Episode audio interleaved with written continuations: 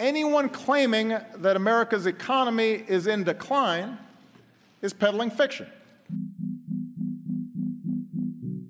I've abandoned free market principles to save the free market system.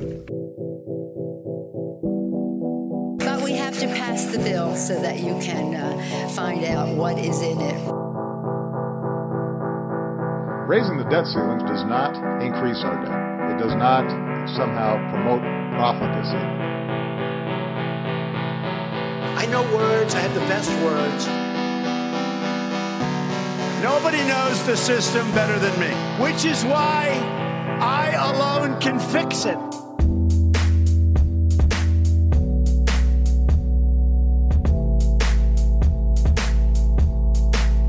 Hey, what's up, everybody? Welcome back. This is the Peddling Fiction Podcast, and I, of course, am your host, the voice and soul of so called fiction, Johnny Profita. How's everybody doing today? Tuesday, two days left until this quarantine is allegedly over for some of us. That's going to have to do a lot with what I want to talk about today. And uh, for those of you new listeners out there not familiar with the show, generally talk about uh, politics and current events, some economics, always from a libertarian leaning point of view. I can't think of a more important time for libertarians to be standing by their principles in the face of all of this authoritarian craziness that's been going on. It really is. You know, we've gone through such an extended period of good times, I guess you could say. Even if, you know, you're, you're in my camp where you don't believe that this economy is as or at least was as robust as the Donald Trumps of the world would try to tell you. But if you're my age or younger, you know, under 35, eh, you haven't really experienced a lot of economic hardship or just hardship in general, historically speaking, compared to the World War II generation or the generation that had to deal with Vietnam Sure, we've had the longest running wars in American history. There's no doubt about that, but it's been an all volunteer army. None of us got drafted, so we always had that going for us. We didn't have to deal with the very high uh, inflation, uh, stagflation that took place in the 70s. And, you know, we've had it pretty good for a long time. And it makes you forget just how many people have this authoritarian bone in their body where you get these Karens of the world that are willing to rat out uh, otherwise law-abiding citizens just for going outside or or all these people that are married to this narrative that this coronavirus is the most dangerous thing ever. This warrants everybody staying inside until not one more possible case is, is going to affect us or until we have a vaccine, which might not ever happen.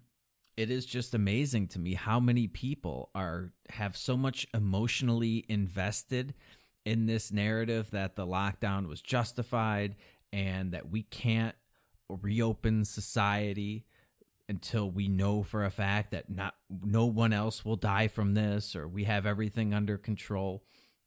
In the face of we're going to go through some numbers today overwhelming evidence that all of these models we were told by our wise overlords in Washington and all all of the uh, scientific experts that we all look to with this religious like cult like belief oh you have to listen to the the scientists we have to listen to science the science you know, we all have to abide by what they say as if they have some sort of expertise in in shutting down the world that that they got from majoring in epidemiology or whatever. But there's just so many people that have so much emotionally invested in this. And I don't know, they're just married to this narrative that they will not let society return to normal or at least try to return to some sense of normalcy. They don't want anything to do with it.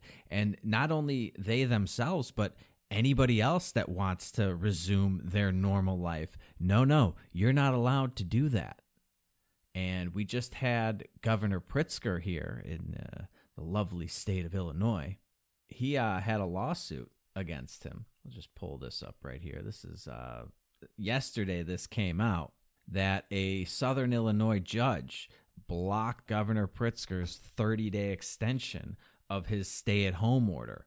And they granted a temporary restraining order, arguing that the governor has overstepped his authority.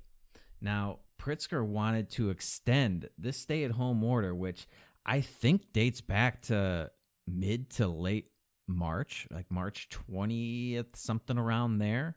And he wants to extend it for another 30 days. And let me just tell you something. Whether or not he is successful in overturning this judge's ruling, as this is uh, Clay County Circuit Court Judge Michael McHaney.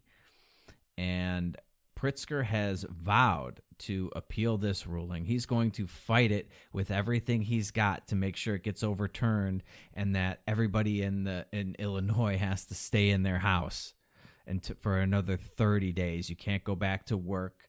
You can't resume your business as normal. No, no. They have a claim apparently over our lives that that we ourselves do not have. And whether or not this gets overturned, I don't see how it's possible that you're going to contain Chicagoans over the summer, keep them locked in their houses. It's just, it's not going to happen. I've already seen, you know, I talked about this maybe a, a week or so ago that I'm, I'm seeing a lot more people outside. Now, granted, they've done an incredible job of freaking everybody out to the extent where nobody's going outside without a mask on. But they're still going outside. There's a lot more traffic. People are doing things. And when this weather, it's still pretty shitty here in Chicago. We're talking, you know, 40s, maybe mid 50s, and raining most of the time. Uh, occasional sunshine, you know, it got up to 60, I think, the other day. But we're still a little ways away. It doesn't get really nice in Chicago until June, July, August. That's about as good as we can hope for. May is dicey to say the least, but uh, once this weather gets nice, you're not going to be able to contain people, especially in the face of some of these numbers that we're going to see coming out. Because I don't know about the rest of you guys, but I still do not know, personally know, a single person that's gotten the coronavirus. But what I do, I know several people who have lost their jobs, lost their businesses, uh, had had their hours cut, or had to take a, a severe pay cut because of this lockdown. And I, I have an article here. One in three Americans have suffered a layoff, job loss, cut in hours, or cut in income due to COVID. This is from Gallup. Nearly one in three Americans have experienced a temporary layoff, permanent job loss, reduction in hours, reduction in income. As a result, 18% have experienced more than one of these disruptions. Uh, looking at these events separately, 10% of Americans report that they have been temporarily laid off from work as a result of the coronavirus, and an additional 2% say the situation has caused them to permanently lose their jobs more common than loss of employment are reduction in hours, 15%, and loss of income, 26%. Gallup also finds that these impacts have been more pronounced among those in the lower income brackets. Surprise, surprise. Among those respondents whose annual household income before the pandemic was less than $36,000 annually, 14% uh, report being temporarily laid off, 4% have been permanently let go, and 32% have seen loss in income. These data reinforce the recent Gallup poll finding that 25% of employed Americans think that they are likely to be laid off in the next year. Despite this concern, among those respondents who have been laid off, 85% believe it is likely that they will be able to return to their job once the crisis has ended, with 60% saying that it is very likely. Okay, good luck with that. So, the point I'm trying to make here is once we dig into the, and I'm going to throw a lot of numbers at you guys today. I apologize for that, but we're getting a lot of statistics that are looking pretty definitive at this point that the danger of the coronavirus has been severely overblown. Severely overblown. And none of the things that we were told were going to happen have actually materialized. All of the reasons they've used to justify these quarantines have have fallen short. And when you start to see 33% of Americans suffering because of the, these policies that the reasons which we were told we had to suffer for them aren't materializing, I think it's going to be very, very hard to contain people. And we're starting to see protests now, protesting these uh, these lockdowns and, and counter protests for that matter. There's a good portion of the American people that believe that th- there is nothing we shouldn't be doing to contain this virus. But we're going to dig into these numbers here because we've got numbers out of New York, which is the epicenter of all of this, right? They've had the, the highest number of cases. They've got the you know the biggest population. They were the ones that were hit hardest by this, the most deaths. This is the place where the hospitals were supposed to be overrun, and so we had to bring in ships that were that were gonna temporarily house patients and we needed to get all these ventilators over there. And then it turns out that oh they didn't need all those ventilators and so they're actually giving them away now. They're sending them to other places. And oh by the way it turns out that the ventilator might actually be causing further medical complications. It's another um, issue that people have been having that some of these people might actually be dying because of the ventilator. Like maybe that wasn't the best ca- uh, best thing to do and a lot of hospitals, in- including the one my uh, my sister works at, they're not they're not using these ventilators as much anymore. They're they're relying on other alternative uh, methods of, of, treating the respiratory issues because the ventilators are, are uh, could be doing more harm than good. And again, just another example of having this top down authoritarian approach where it's my way or the highway is just a horrible way of doing just about everything. I can't think of one uh, way, uh, one aspect of society where it's better, especially when you have a huge country and such differences from state to state, even just within a state, right? Like, so we have Chicago, a very densely populated city, urban, but if you go to southern Illinois, it's like being in a completely different country. Why, even just within one state, you have a vast uh, variety uh, of lifestyles and the same policy is not is not appropriate for Chicago as it is for I, I don't know Carbondale Illinois all right or Carbondale as I used to call it when I was going there for uh, my my, that's where I spent my spring breaks in college when everybody else was going off to Mexico and, and partying and or Florida or whatever. I was playing baseball in southern Illinois and it was usually snowing. Anyway, uh, so we, we called it Carbone Delay to make it sound a little more exotic, but there's nothing exotic about it. it it's just, you know, it's like farm country down there. You don't need to have the same anywhere near the same policy that you do in Chicago eh, to contain a virus like this as you would places within the same state, let alone the same country.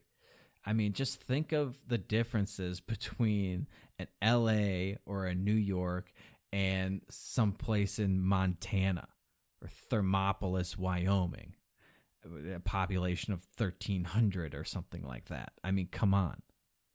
Come on, there are play, there are there are huge areas uh, of the country that have a smaller population than my graduating high school class, and yet we're we're follow, we're all following the same federal guidelines. This is ridiculous. But if we look at what's the numbers coming out of New York, and we have a, a pretty good sample size here, okay? The last I checked, there were so I, I think this article I'm looking at is about four days old now. But the last numbers I saw out of New York, they had 10,000 total confirmed deaths, about 10,746. Okay. Now, of those, the ones with confirmed underlying conditions, the deaths of confirmed underlying conditions, 7,893 of the 10,746 were confirmed underlying conditions. About 2,800 of them were, they weren't sure if there's underlying conditions or not. And I'm not exactly sure what that means, whether like they just didn't test for them or something like that. So about 2,800 of those cases were unknown. The number of deaths of people, and this is people of all ages, from zero to however old you can be to die from coronavirus. The number of people to die who had no underlying conditions 66. 66 people have died in New York that did not have an underlying condition, regardless of your age. Okay. Of those 66 people, let's see, um, only nine of them were between the ages of 0 and 44. Well, no people between 0 and 17 have died that didn't have an underlying condition. So 18 to 44, nine people have died in New York. And remember, this is a city of like eight and a half, nine million people, something like that. 66 people. 66 people without underlying conditions have died. So the overwhelming majority of people, regardless of how old you are, regard like even if you're in your 70s if you don't have an underlying condition this is not a major risk of death. I, i'm sorry these numbers just do not bear it out. And you have to keep in mind that these death numbers themselves are super questionable. Like the way they are recording these these numbers everything's a coronavirus death now regardless of you could have like stage four lung cancer and instead of dying next week from stage four lung cancer you die this week and it's coronavirus. So who knows how inflated these numbers are to begin with but the fact that even the they're they're certainly overinflating them and we know this because hospitals get at like ridiculous reimbursements for reporting coronavirus deaths. I, I think it's about twice what they normally get if you die from coronavirus than anything else. And a lot of these, I've seen articles where they're just assuming that it was coronavirus. Like they don't test for it, but you had symptoms. And remember how vague the symptoms of coronavirus are. They could apply to hundreds of, of other ailments. But if you, you know, if you're having trouble breathing, you have a fever, up, oh, you have symptoms of coronavirus and then you die, well, it's probably coronavirus. And that's another thing that I've learned throughout this whole ordeal is just how subjective cause of death is. It really is uh, eye opening for me because you know you kind of you think that the coroner is like okay you know x x caused this death and it's really more like okay it could have been x y or z and I think X is most likely. So I'm going to say X is the cause of death. Like there is a lot of subjectivity here. A lot is left to interpretation, and they they clearly have um, an incentive now through these reimbursements to label everything coronavirus. I think it's like you get 5,000 or 13,000 reimbursement depending on whether or not it's something else or coronavirus. What are you going to put down?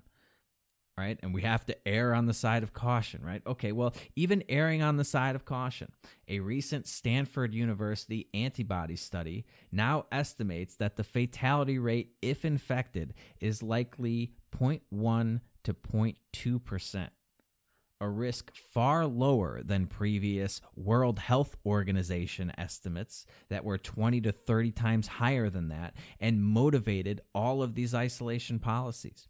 In New York, the epicenter, I'm reading from the article now, the epicenter of the pandemic, with more than one third of all the U.S. deaths, the rate of death for people 18 to 45 is 0.01%, or in other words, 11 out of 100,000 people in the population. Okay? On the other hand, people aged 75 and over have a death rate 80 times that. For people under 18 years old, the rate of death is zero per 100,000. Zero. Nobody. Okay? In other words, you're not going to die from this if you're 18 or younger. All right. And if you're um, 45 and under and you're healthy, uh, you're probably not going to die for this either. 0.01%. Okay. I mean, these are these are numbers. This is like the equivalent of Elizabeth Warren claiming she's a fucking Indian. Okay. Yeah, this is a deadly virus, the same way that Elizabeth Warren is a goddamn uh, Cherokee or whatever she a tribe she claimed to be.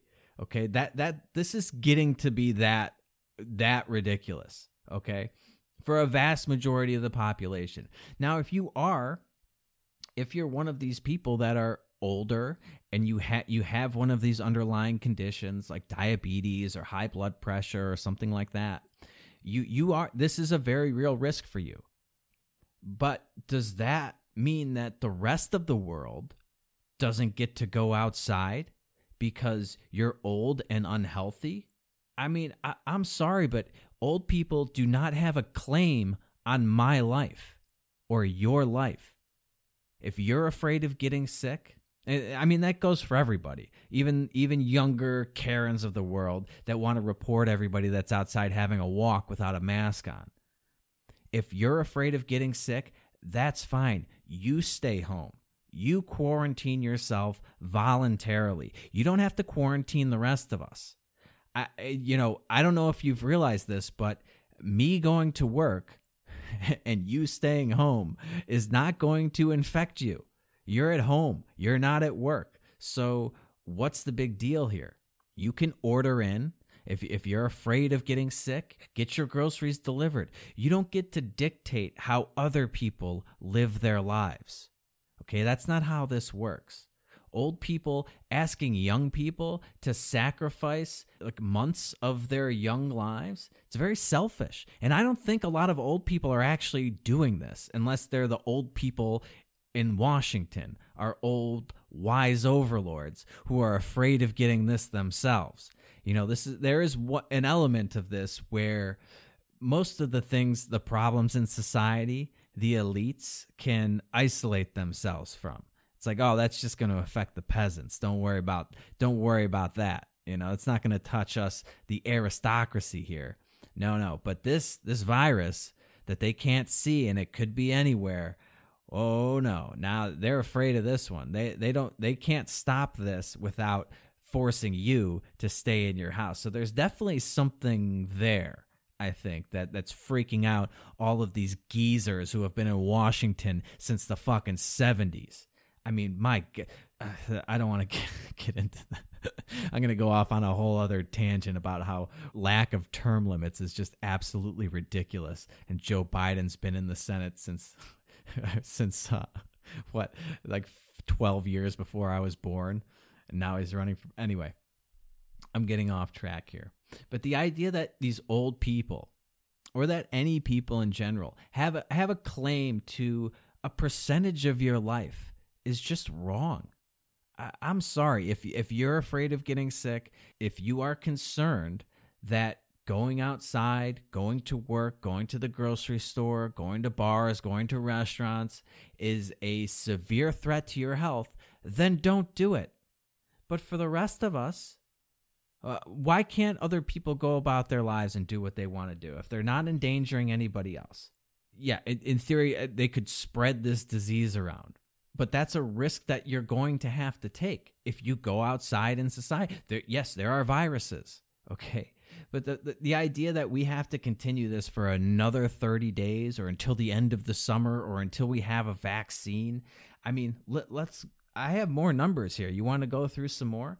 Of all the fatal cases in New York State, two thirds were patients over the age of 70. More than 95% were over the age of 50, and about 90% of all fatal cases had an underlying illness.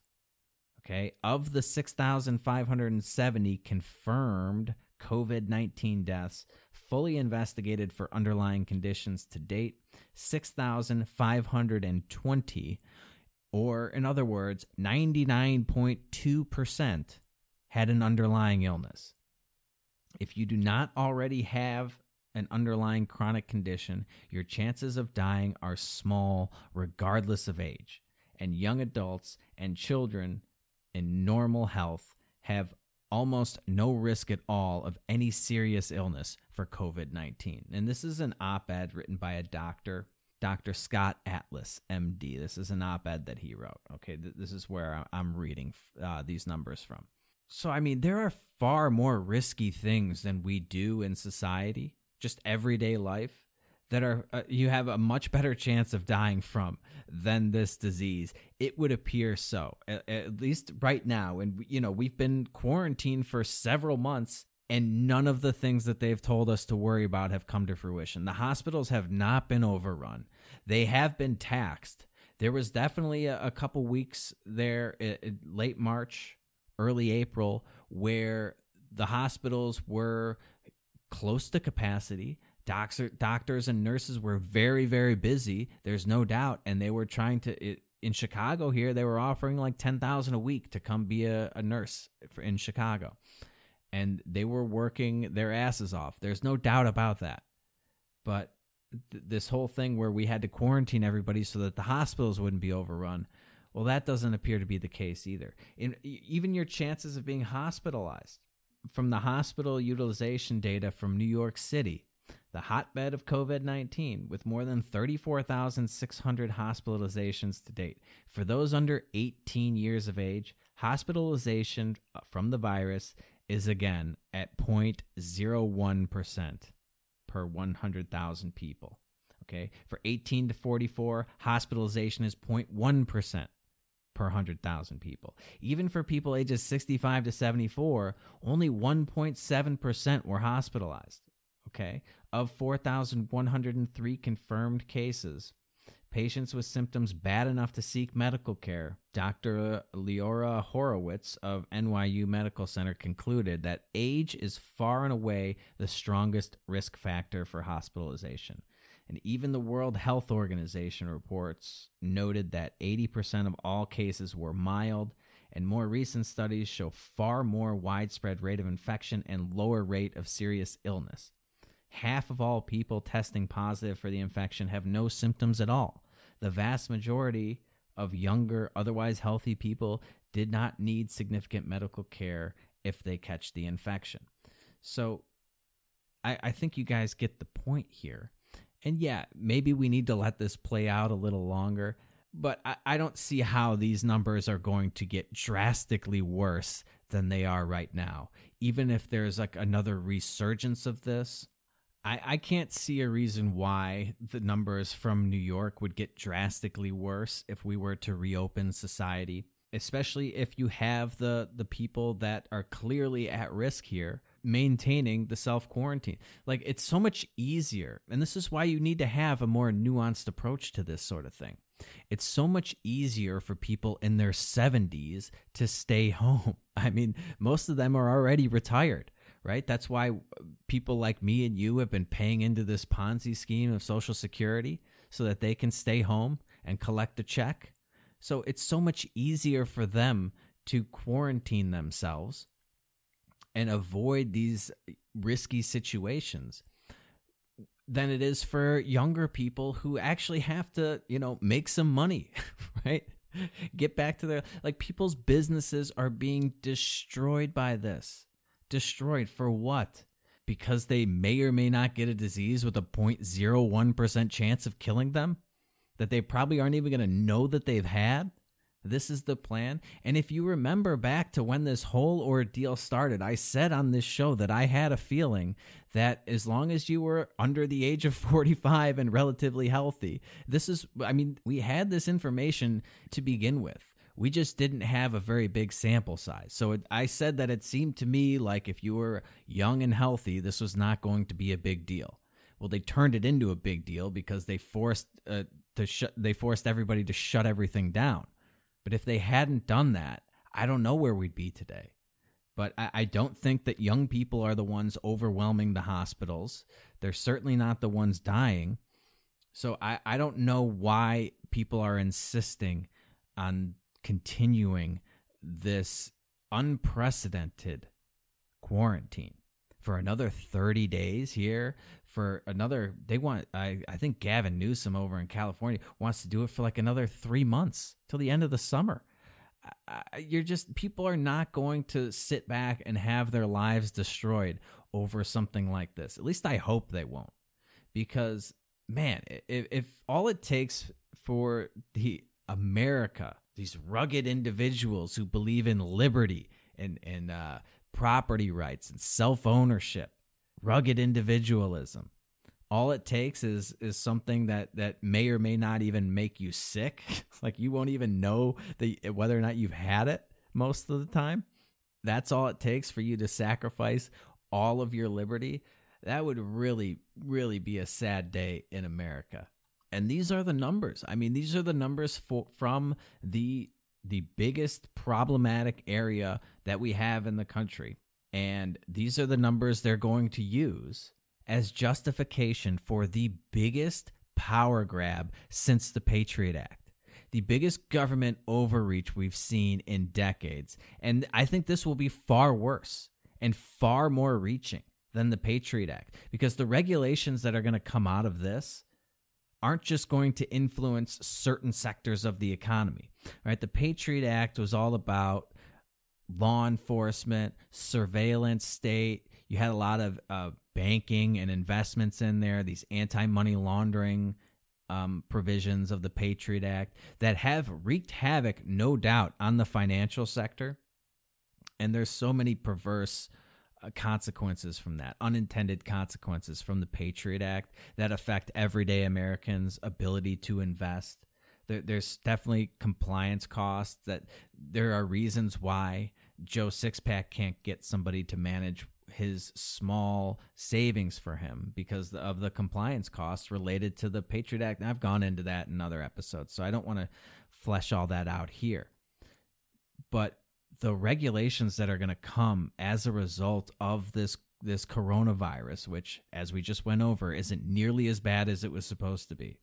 They're going to affect every single business in the country, no matter what you're doing. If you have more than one employee and you interact with customers, I mean, you're fucked. You're totally, restaurants are fucked anything in the entertainment business, anything entertainment related, sporting events, theater, cinema. I, I mean, what is this all going to look like now? What are they going to try to make us do? How are they going to regulate this? I don't know, but I know that it's going to be bad. And they already have an entertainment tax in most places for these types of things. Now they'll have some sort of COVID related surcharge to cover all the extra unnecessary regulations. And I, I don't know what life is going to look like going forward, but I just, I'm really not looking forward to it. I, I don't know. I, they are going to really take this thing to the nth degree, and they've done such a good job of freaking people out that nobody's even going to. I, I rattled off all those numbers. That that doesn't seem to matter to anybody. Everybody has access to these course, you, you're getting bombarded by CNN every day with the running death toll of how many people have died. Nobody's talking about, like, this is good news coming out of New York. This is great news. Is anybody covering this? Is anybody talking about it? No, no. It's all like, oh, another 100,000 cases, and we're almost at a million cases, and this is how many people have died. Well, okay. But you want to you want to drill down on that a little bit and and maybe uh, not freak people out so much and give them some honest information. No, no, we want to keep everybody scared so that they will turn over what's ever left of their liberty to these maniacs in Washington. I mean, they're talking about mandatory vaccines now. if you don't think that's going to be coming down the pike, if they ever get a vaccine to this, they might try to make it mandatory and uh, certificates. You got to have a certificate showing that you've had your vaccine, or they want you to download things on your phone to show your tracking data to make sure you haven't come into contact with people that have had this uh, coronavirus or some other virus. I mean, this is once this is here, it's never going away. And if if you believe that you own your body and that you are, are not a slave, you are uh, not a subject to the government you are a free person, then you should believe that you get to decide what gets put in your body and what doesn't, and what you download onto your phone, and that you can go outside and you can move around without your papers. I mean, but this is where we're at, and this is where we're going with this, and we really have to be careful here, guys. All of you authoritarian knuckleheads out there that think you're doing your civic duty, ratting people out. This is you, are turning us in to a, a police state. You are turning us in to the next version of Nazi Germany, and you're too stupid to realize it. And one of the worst things I'm seeing come out of this, which was already a trend that was in play, but censorship of of dissenters, right? Censorship of people who aren't who are going against the the mainstream narrative on platforms like YouTube and Twitter. You know, it turns out I saw this the other day that after, you know, everybody was making fun of Donald Trump for playing around with the idea of using UV light to treat this virus in patients Turns out there's actually a company working on that. They were testing UV light, ways of getting UV light into the lungs, like down your throat, into the lungs, and things like that. And they had a Twitter account, and Twitter suspended it. They suspended it just because it makes them look bad, I suppose. It makes all these lefties look stupid after they make fun of Trump for trying to make him look stupid, talking about using UV light to test this inside the body. I, mean, this is really getting creepy. And I talked about this whole woke capitalism thing and this cancer culture, cancel culture in previous episodes. But this is starting to get like they've issued, uh, YouTube came out and said that they they will suspend videos that go against the World Health Organization guidelines, if they counter, if you say anything on YouTube that goes against, like this entire episode will, will be banned from YouTube because I, I'm going against what the World Health Organization has recommended or has determined is the correct way of thinking. YouTube also censored a, a video of a California doctor who was criticizing the stay at home order. They, they took that down. You know, because obviously it went against the the government's narrative. Can't have that. Can't have that. What is happening to this country? What is happening to us? You're all such a bunch of uh ugh, I don't even know what to call us anymore. It's not good. Whatever the word is, it's not good. I mean, this is really getting disturbing to me. And if we're just going to suspend everybody who makes a, a somebody, uh, some lefty suffering from Trump derangement syndrome looks stupid. I mean, what what's the goal here? What are we trying to do? Are we trying to to transmit information, reliable information to the American people and to the world? Or are we trying to propagandize everybody into believing a certain way, into thinking certain things, regardless of whether or not those things are true? Are we trying to just not look, not make idiots look like idiots? Like, I, I'm sorry you guys all made fun of Trump. I'm sorry you took something that he said completely out of context and made it made it into something that he didn't actually say, and now you all look like idiots. I mean, the the whole mainstream narrative. I, I mentioned this on the last show, but he never told you to drink bleach or to inject yourself with uh, um, disinfectant to fight the coronavirus he was just spitballing ideas, as dumb as you may think they are. And, you know, I don't know. They, they seem kind of dumb to me. But this UV thing is actually a thing that a company is working on. And now we're going to suspend that. Nothing to see here, folks. Uh, don't pay no attention to the man behind the curtain. You only listen to what we put out there for you. And what the government says is the correct way of thinking about things. I mean, of course. Why shouldn't we listen to the government? They've been right about everything this whole time. I don't even know why I do this podcast because the government's always right about everything. They never get anything wrong, and their their approach to everything is always perfect. I mean, take the World Health Organization.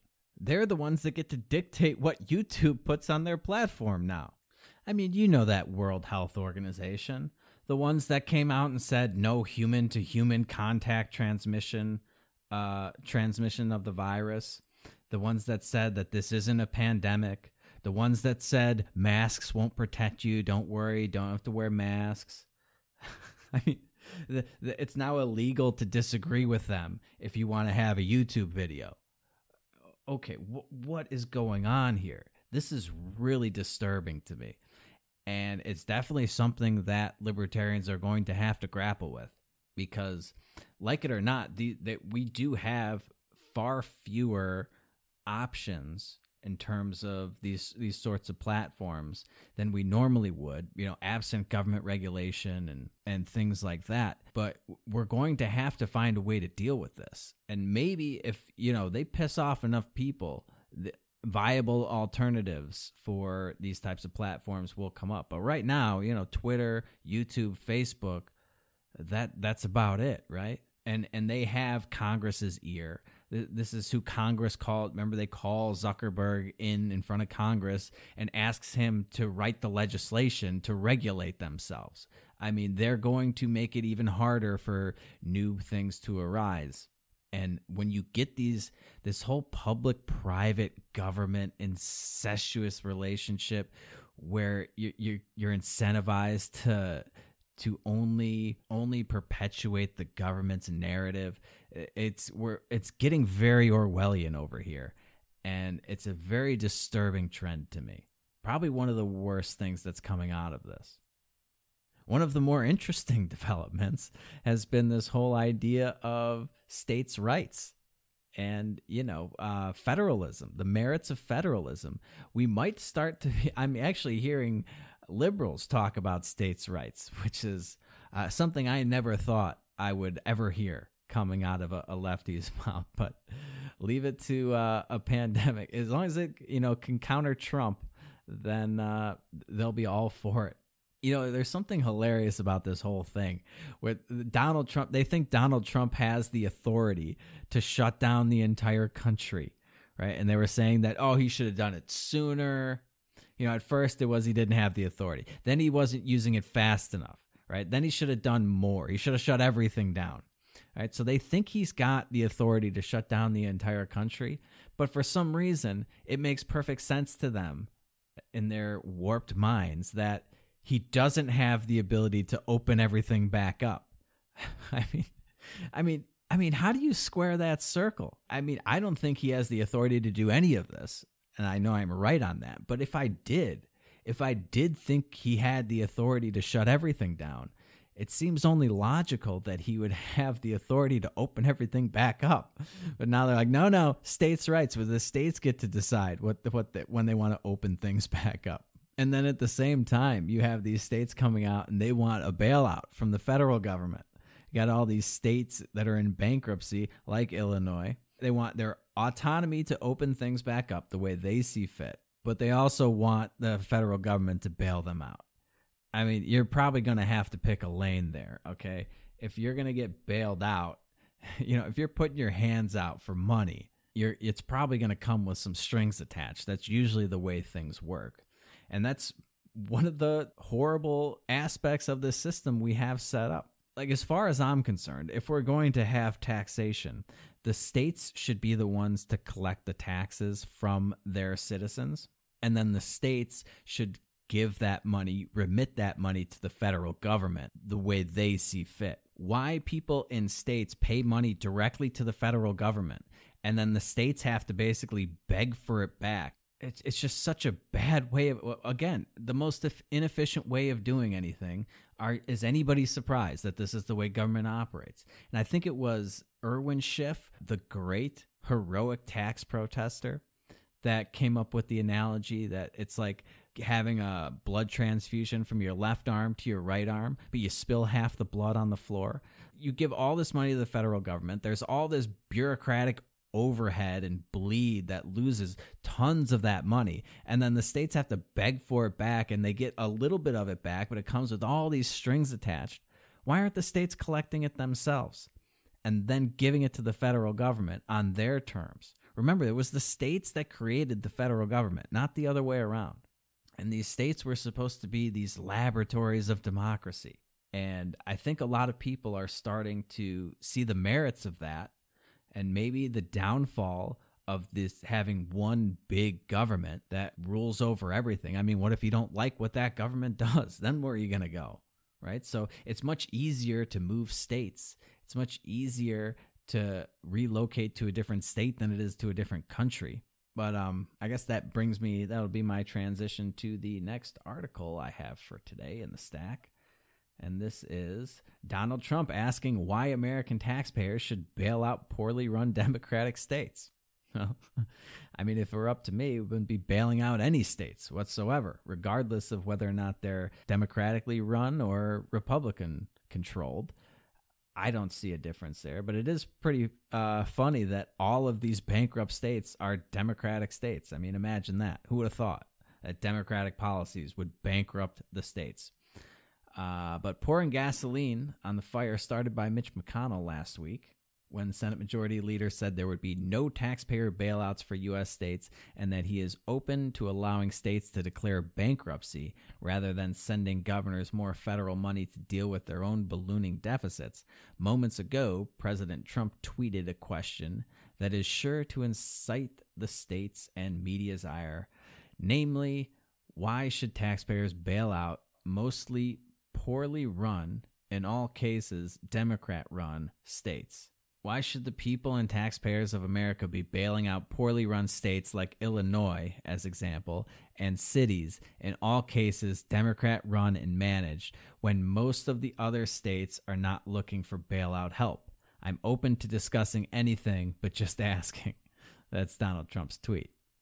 It comes days after Nancy Pelosi insisted Friday that Congress's next economic package would provide billions of financial relief for uh, reeling state and local governments, foreshadowing a sharp partisan fight ahead in lawmakers' continuing response to the coronavirus pandemic.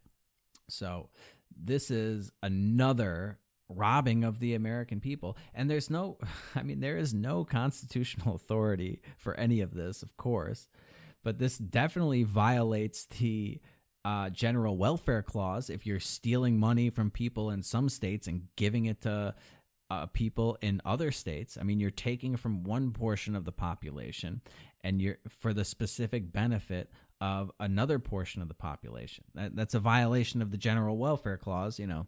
That clause that I wish we could do away with. It's one of those clauses that they've perverted to mean just about whatever they need to justify government intrusion in our lives, but you know, it's a total violation of it. Their document that they swore an oath to uphold. While Mitch McConnell and Donald Trump are kind of right about this, what they're missing is that this is not a partisan issue. It's not about whether or not these are Democrat states and I'm a Republican, so we're not going to bail them out. No, no. No states should be getting a bailout from the federal government. It creates a tremendous amount of moral hazard. And it's going to end up costing us a bloody fortune, far more than it would if we just let them go bankrupt. You see, these states are trying to make it as if that they're they're bankrupt because of the coronavirus, right? They're going to use this as the excuse to cover up decades and decades of profligacy and mismanagement. These states, they got a lot of balls on them. They're completely bankrupt. Illinois is completely bankrupt, and they give themselves these ridiculous pensions, and then they write into their constitutions that they can't be touched, that we can't change these pensions. Uh, no, no, they're they're untouchable after they've negotiated with themselves. They left the people that actually have to foot the bill for these pensions completely out of the negotiations. They give themselves these lavish hundreds of thousands of dollars a year in retirement for a lot of these bureaucrats and you know police and fire teachers go back and listen to my episode on the chicago teachers union for a little taste of what of how ridiculous these pensions have gotten and they write this into the Constitution that they can't be touched. And then when they go bankrupt, now they have to steal from the rest of the country to bail them out. Are they ever? Is the government ever going to take a haircut? Or is it just everybody else? Everybody else in the private sector has to go without so that everybody in the government can maintain their pensions and, and maintain their lavish lifestyles. I mean, come on. This is ridiculous, and they're all going to need bank. They're all going to need bailouts. Illinois, California, New York, Detroit was already bailed out once. Uh, Michigan's going to need it.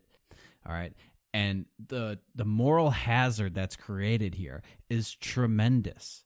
It's absolutely tremendous. And that's why I say this is just the tip of the iceberg. If we bailing out states like Illinois, the one I live in, New York, uh, Cuomo wants to bail out, right? This is the whole back and forth was between him and Mitch McConnell, I think, originally. California, bailing them out could be the, is the dumbest thing that the federal government can do because what that says to all the other states who maybe acted responsibly, who funded their pensions fully, who didn't spend like drunken sailors, who didn't give themselves these lavish uh, pensions that can never be touched. Well, what it says to them is stop acting responsibly because where's the upside for them? Why, why are they acting responsibly if when uh, all the states that act irresponsibly get uh, get bailed out by the states that acted responsibly. Like the, the, the states that do the right thing are being taxed to pay off the debts of the states that do the wrong thing.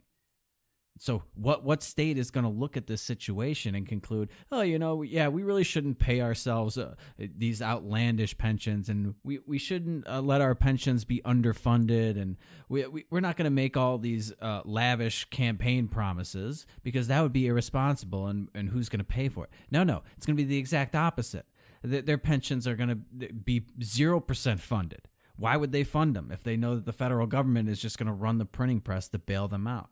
They're going to be making all kinds of ridiculous campaign promises and borrow a bunch of money, spend everything like a drunken sailor, and then expect somebody else to, to bail them out. Except that we have 50 states. And what state is going to bear the burden of all of this? Once they see the writing on the wall, they're all going to be incentivized to act like California and Illinois and New York and Michigan and all these other states that I mean I, I have the receipts okay? Illinois hasn't been close 20% funded of some of our pensions. I mean it's ridiculous okay? I, I get it on my property tax bill. Every time they hit me up for you know a few thousand dollars every six months they're telling me how how shitty a job they're doing funding these pensions and how I just need to give them more money. Eventually, that they'll get enough money to cover all of their spending habits. Yeah, bullshit. And now they're going to the federal government.